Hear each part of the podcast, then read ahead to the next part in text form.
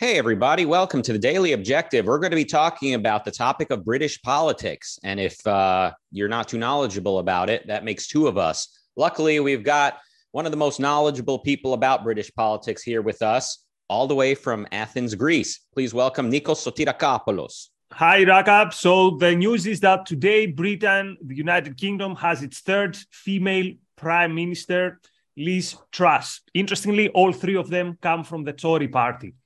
So what happened recently? Boris Johnson had to resign. So there were no elections. It's just that the prime minister resigned because he lost the confidence of many people in his party. This was due to a series of scandals, some of them less important or more important than others. You might have heard of the Partygate. This was the parties that uh, the Tory party, that uh, the Tory party leadership and uh, government officials were uh, holding while the rest of us were in lockdown, but also some uh, more uh, serious cases, such as Boris promoting some uh, people based on personal pool or people with questionable morality or having uh, allegations against them. So the knives were out in the Tory party. Boris had to resign, and there was a leadership uh, campaign which culminated today with the victory of Liz Truss. Now, Which, hold on. Yeah. Let me chime in. Which party is Boris Johnson? The Tory party. That's a okay. conservative party. Conservative. So even though I've heard Boris is he's kind of like the Trump of England a little bit. He's kind of a loose cannon, a little bit on the populist side. Was he's not okay? Good. No. So that was the that was the image that most be, that mostly the left had for Boris Johnson, and because he came around some around the same time as Trump was in in presidency, there was this uh, there was this uh, image. Actually, they're, they're quite different uh, in in many ways. And one of the two things we're going to do today is a very quick evaluation of the Boris Johnson year. So Johnson came to power around uh, four years ago, promising Brexit, and he won on a landslide his elections against David uh, against Jeremy Corbyn in 2019, and then the pandemic came. So the two things we're going to do an evaluation of Boris Johnson, and then who is this Liz Truss, and why is it that we see some conservatives that are relatively close to free market or relatively close to some of the views that many of us might agree with, being quite enthusiastic about Liz Truss. So. Uh, okay. There is there is in the air that there is, that this is more than just oh there's a different suit in power so let's see what uh, the situation is. Okay, so um, so Boris Johnson had to resign because uh, for a number of scandals. One of them being that he was partying during lockdowns, which I know California's governor was doing. In America, it's like it it's not that it's not a deal breaker when uh, a politician is partying while everyone else is in lockdown, or if there's a the fact that there's a lobby system that people are getting jobs because of nepotism or some equivalent is uh, I mean, that's kind of the design. I know England is not like radically different, but apparently it's uh, much more upsetting to the public. So the the Tory Boris Johnson, who I affiliated with populism in my mind because of Brexit, which seemed to me like sort of an anti-trade, anti-establishment mostly. Okay, and then uh, he had to resign, but then his party's candidate won again in the recent election. No, there were no elections. There were inter-party elections. So he did not resign as prime minister. Sorry, he resigned. Not the government resigned. Boris Johnson as a person resigned. Oh. So, so there was a leadership campaign within the Tory party, mm-hmm. but whoever wins also becomes prime minister. Ah, interesting. So it's nothing like the American uh, system, where no, no, like it's if, a very different. Uh, yeah. It's a very different system. Now the new prime minister, Liz Truss, she mentioned that she will have the elections on time, which is uh, in around uh, two years' time. So there's not going to be snap election. So she considers she has a mandate. Another reason why Boris Johnson perhaps was not too eager to stay in his position is that she's she's getting a job which is one of the most difficult jobs you could imagine. So the war in Ukraine is on the pound, the, the, British sterling is on a, is is on a low, and most importantly, there's in front of us a winter which is going to be painful for many people due to the rise in energy prices. Britain is not like Greece where you throw some logs to the fireplace and you hope that most of the time it's hot. It will be uh, the winter is a challenge and the energy prices are on a rise. And these are the sins of the past hunting the Tory party. According to part of their base, it's their silly environmentalist policies. According to the left, it is the fact that they don't support enough lower incomes. So there's this double pressure now. Liz Truss, the new prime minister, says that I don't want to just give handouts. She believes that solution comes from production, not from redistribution. But she becomes a prime minister at a time where everyone in the country, or the vast majority in the country, are asking her, What are you going to do? How are you going to help people? So you have someone who claims to be for free market, someone who claims to be that she's in the Thatcherite tradition, in the tradition of Margaret Thatcher, who in 1979 became prime minister and changed the trajectory of the country towards more free market. So you have such a person getting the job in the most difficult possible moment, which is before the summer, before the winter, where the energy prices and the inflation and the war are all going to catch up with the British people. Wow. Um, so is is the British Parliament like government kind of like what I, what I understand to be the Israeli system, where anyone at any time could say, "I want an election," and it's election time, and basically challenge the sitting prime minister or, or the sitting party? Well, you need to you need a particular majority to do so. So let's put it very simply: as long as the Tory party has a uh, has a internal cohesion, there's not going to be election before the time of the election because this is not a coalition government. Again, in the elections that took place in December 2019, Boris Johnson defeated Jeremy Corbyn with a very decisive victory. And who could have guessed then that some months later the pandemic would hit? So let's let's do one thing at a time though. Let's evaluate Boris Johnson. So today, Liz Truss saying uh, paying homage to Johnson, she said that quote in a, in a way uh, summing up his premiership says you got brexit done you crushed jeremy corbyn you rolled out the vaccine and you stood up to vladimir putin so these are the four things indeed that johnson wants to be remembered so the first is that he delivered the uh, brexit deal so during boris johnson days the united kingdom officially left the european union now is this to be attributed positively in Johnson's legacy? I would say not entirely because it's a deal that, in a way, takes away some of the good things that the European Union had to offer, which is free trade. So the trade with Europe and with other places is, at least with Europe, it's not freer. And at the same time, kept many of the unnecessary regulations, which actually now come from Westminster. So the Brexit legacy of Johnson again to his party who thought that Brexit is a symbolic thing, it was definitely a victory. For people like us who just want to be able to travel and to trade without much restrictions, the Brexit deal was lukewarm at best. Second thing, how he dealt. Okay, he defeated Corbyn. That uh, again for our US uh, viewers, Corbyn was a radical leftist a candidate for the Labour Party, which is the other major party in the United Kingdom. And Boris Johnson managed to defeat him decisively in the elections and actually send him packing home. So Corbyn, after the election, resigned. The other thing is the vaccines. So again, Johnson will tell you my legacy is that I rolled the vaccines faster, at least initially, than any other country in Europe, because also he had the AstraZeneca uh, domestically, let's say, produced uh, vaccine. The other, uh, the other point of view, though, is that the United Kingdom had one of the strictest lockdowns in the Western world. Very strict lockdown and travel restrictions that actually were in operation for a long time. And why is this relevant also for today? Because the inflation we see today and a lot of the economic problems we see today are a follow up from the strict lockdown. Of course, they will say that we were also one of the first countries that exited the lockdowns because we had a stricter lockdown. Although today, in retrospect, we say that how strict was your lockdown on how well you did with COVID, this correlation is uh, very, very weak. And the fourth thing, was that he stood up to uh, Putin.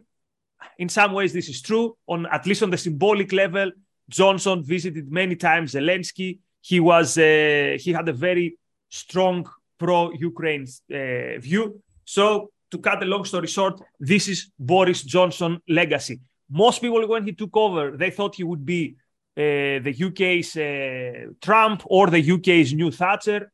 He was just a pragmatist, and he was someone who got the country, uh, found himself in a very bad uh, crisis. It almost cost his life. Remember, he was in, uh, he had a very bad COVID early on. For me, one of the biggest dark moments, uh, sorry, dark legacies is how he completely caved. He complete, he continued caving to the envir- to the environmental agenda, and again, the United Kingdom today is catching up with these mistakes that did not start with Boris Johnson, but Boris Johnson continued them with having a very, very uh, un- unnecessarily sacrificial energy policy. And this is why Liz Truss has promised to uh, the construction of a new, the extraction of new oil, the extraction of new gas, but also to put a halt in the moratorium on fracking. So for some years, you could not frack in the UK. Liz Truss says this is over. We're going back to fracking, and this is uh, this is some uh, very positive early messages. Okay, well, that was Boris Johnson. Uh, in comes uh, Liz Truss. So she won like the in in party election. Yeah, um, it's an election where you start something like five. Uh, there were many candidates to begin with.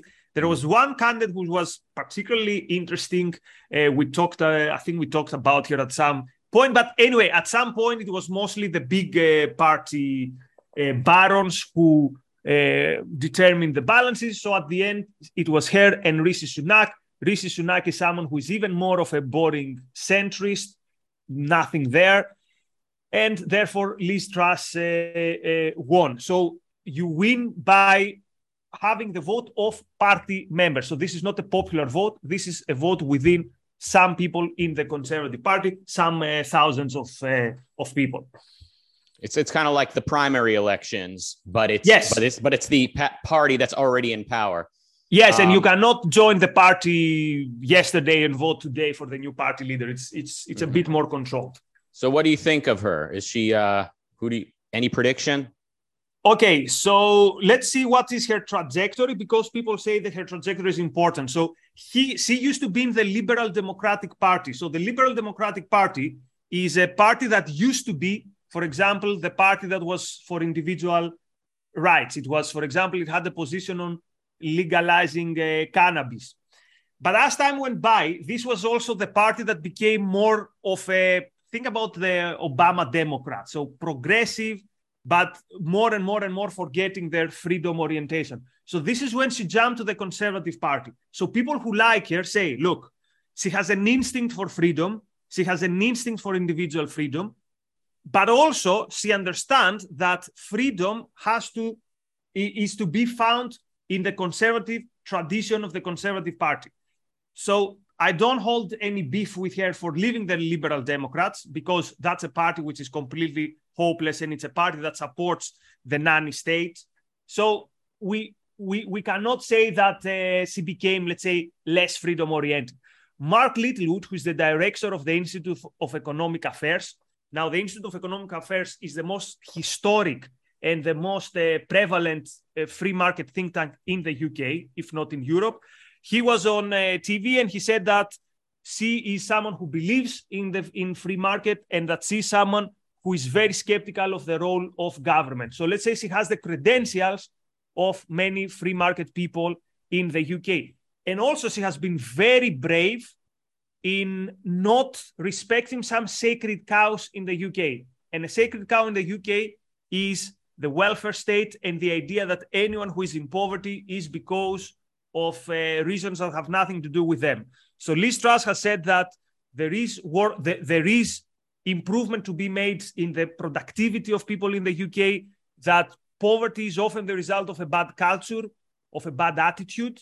And she claims that my first solution is not giving handouts to people. My first solution is make sure that people can be productive. So she speaks she talks the talk. Let's put it this way. Let's see if she walks the walk.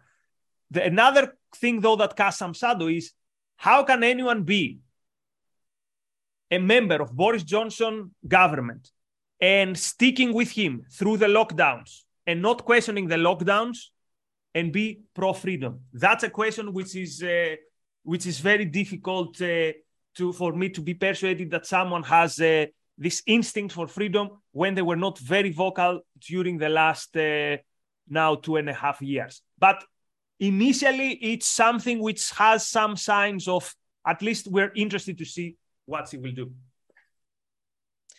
it's sad you know isn't it sad that like even the best kind of the best most hopeful uh, politicians are still basically kind of speaking the language of pragmatism and uh, avoiding any sort of quote ideology. They don't want to be too principled. So even when it comes to welfare nobody can just say look your money is your money. You free the market free the economy if you want to see these welfare recipients getting jobs and making their own money. Stop, enough with the subsidies enough with the regulations enough with taxes. You, you you won't really hear that very often. It's more like, oh, if they want welfare, they have to work for welfare. It's like they gotta they gotta produce something. It's gotta it's still kind of the government sort of um, um, commanding the economy. Even when the government sort of tries to command capitalism, we know that's hardly better than uh, socialism out and out. So it's uh it's a sad state of affairs. It's also sad that like the the last Tory woman is is Thatcher the last no, no. Theresa who, May.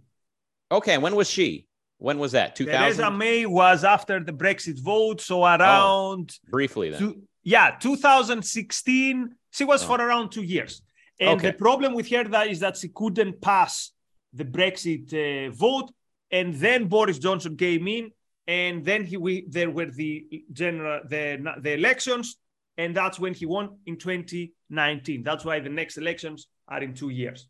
Mm-hmm. And when um, Margaret Thatcher was prime minister, she, I think, famously said, There's no such thing as society, which she may have gotten from Ayn Rand, or at least could have been impacted by Rand's work, as were many people. Um, and over in the US, you know, Ronald Reagan, for all of his faults, at least had like certain uh, dignity to him, a certain uh, image of um, like stability and respect, which, of course, America has nothing like that now.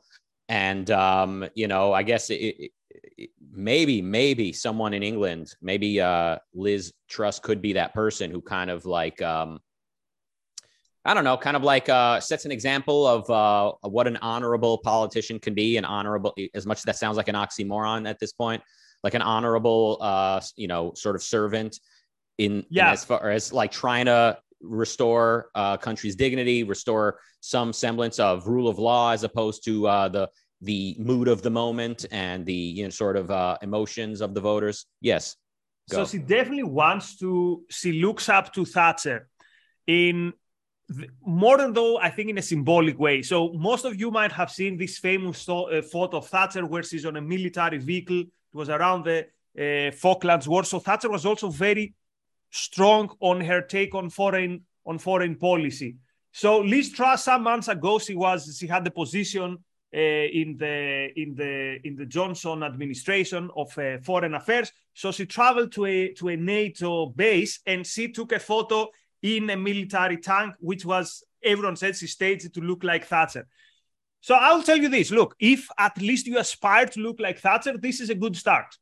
Because for years, around to, around the beginning of the 21st century, the Tory party tried to distance itself from Thatcher. They said, "Look, Thatcher was uh, was uh, now we have the image of the nasty party, and we're a party which is not uh, uh, sympathetic. And uh, now we're more bleeding part. We care for the environment and all that stuff. This had as a result that in many ways the Tories were indistinguishable from uh, Tony Blair's uh, Labour Party. Then they were very lucky that Jeremy Corbyn came to things in Labour, so they could say, look, whatever we are, we're not this crazy socialist guy. But now, again, life catches up with you. Now they have to deal with real problems. But hey, real problems is a great time to sign if you have good ideas and if you have uh, and if you have and if you believe in uh, in the capacity of freedom to of people being free to solve these problems. Again, I'm not holding my breath. People keep saying that she's a pragmatist, and for me, this doesn't sound very good. So, for example, there was a piece on the BBC kind of picturing her character, and they interviewed some people who know her and said, "Look, she's not gonna be. She's gonna try things. If they don't work, she's gonna try something else. She's not the. She's not the, as they say, quote, dogmatic." But again, at least the fact that someone is willing to say, "Hey, there was one model that boosted this country and uh, saved the United Kingdom from being the Greece of the North." So let's try this again. Let's try giving people a, a bit more uh, freedom. So again, I don't think we're going to see her anytime soon in an ARC UK uh, meeting or uh, becoming a, a, a, member. But I'm quite curious to see what is happening. Again, there was nothing else to see with Boris. We knew him. He was a pragmatist. He was someone who would uh, change uh, his. Uh, initially, again, he was also talking the talk of freedom and all that stuff. We saw what happened with a pandemic. So don't hold your breath. And as good as it gets these days is navigate this crisis without uh, without any destructive uh, results. And let's see what happens. Well, we could see her on this channel, although she she won't. You mean you won't? She won't be here sympathetic to objectivism, but we yeah, had, she's not gonna be sending super chats. Let's put it this way. Who did we have uh, that I interviewed? I felt like the Forrest Gump of uh, of England that day. Uh, who did I interview in that church?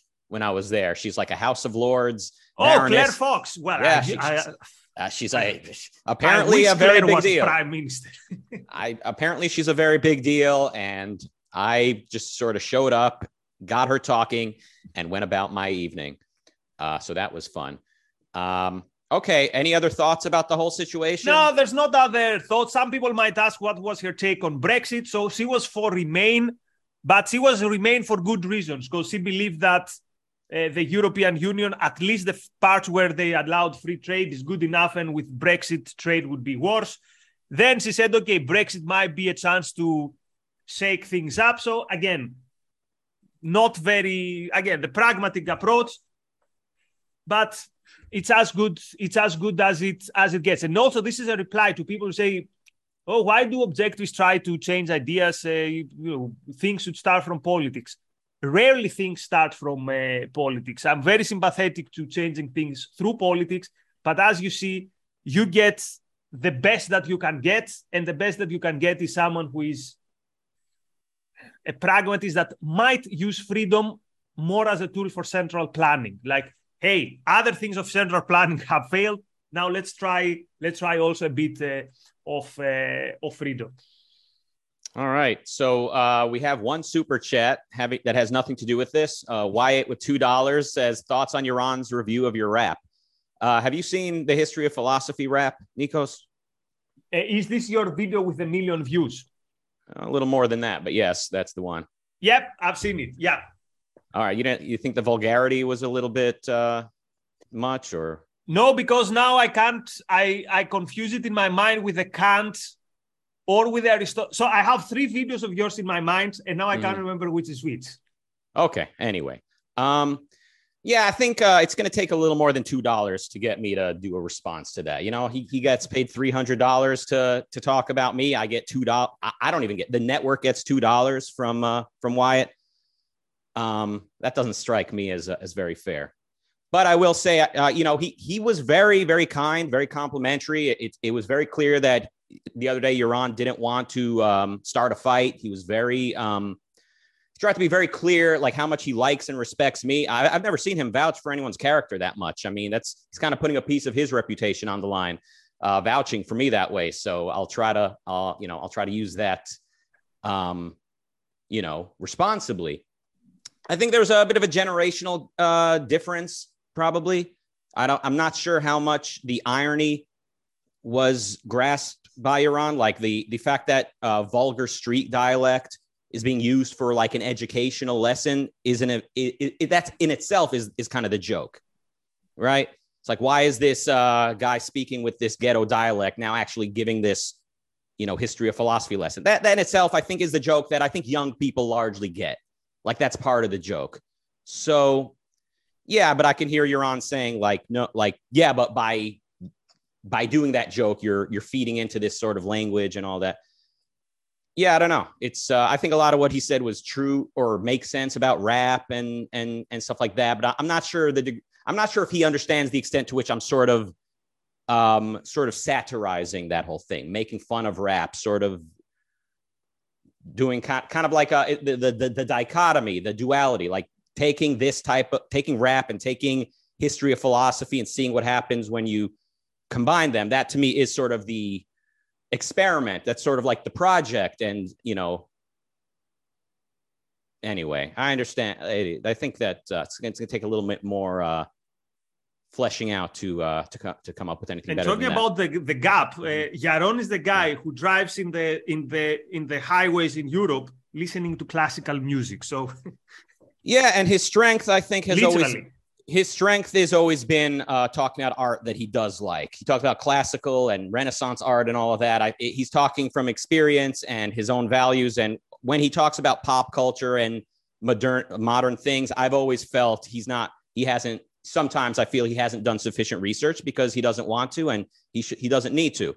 Uh, and then people pay him to talk about stuff that he's not interested in talking about, and he gives his opinion. And you know, when he talks about you know rap and rock and roll and stuff, a lot of us that's like our life. You know, that's like what we love. That inspired us. We understand it's not Renaissance art, but this is our you know this is our thing. And you know, what do you do? People get defensive about art. I mean, even Rand says in the Romantic Manifesto, people get defensive when you you try to explain art or criticize art. Um, it's like they people take it personally. So you know, it's it's, definitely a, a delicate issue. Uh, I think you know, given the fact that Yaron was b- being paid to talk about something he didn't want to talk about, I, I really appreciated how much care he took to um, you know to give the full context of where he was coming from and to make it clear that uh, you know he doesn't want to pick a fight. So that was very nice. Maybe we'll maybe we'll talk more about this another time. Um, but I'll also remind everybody, Ayn Rand, she mostly talked about the positive as well. Her book on art was mostly about the positive, and then occasionally she made a passing uh, remark about rock and roll or whatever. But, but like, I mean, I think it's it's safe to say she could she could be missing something about rock and roll because she just is not that interested in it because she's interested in Victor Hugo and uh, classical music, and that's kind of I think where you get most of the uh, valuable aesthetic theory from her. So, um, you know, we love rock and roll. What are we going to do? You know, we're, we're alive. I've, I've uh, I think if I could have one conversation with Ayn Rand, I would ask her, like, what is your hostility towards drums? You know, everywhere you look in the world, you see every baby reaching for a spoon and hitting a pot. You know, this is because savages hit are into drumming. That means the whole it's it's not. A, I mean, it's a beautiful thing. when you look at. Let's compare savages to you know to the previous uh, generation in the evolutionary in the evolutionary chart, right? Drumming is a huge um, innovation, right? I think so. Monkeys can't do it. So drums are an amazing, uh, you know, it's like the invention of fire. Yeah, savages start fires. Does that mean there's nothing? It's not an amazing achievement. All right, all right. Enough of this. Thank you, Kathleen, for the 99 pence. I think we've uh, talked, you. we've now spoken both about uh, British politics as well as uh, you know the recent Yaron Brook rap music analysis. So with all that, I will say at 9 p.m. UK time, it's HBTV with Harry Binswanger on Frederick Bastiat. He'll be talking about. So that's coming up today or tonight. Uh, thank you, Nikos. Thank you, Akam. We'll be back tomorrow for the daily objective. And goodbye.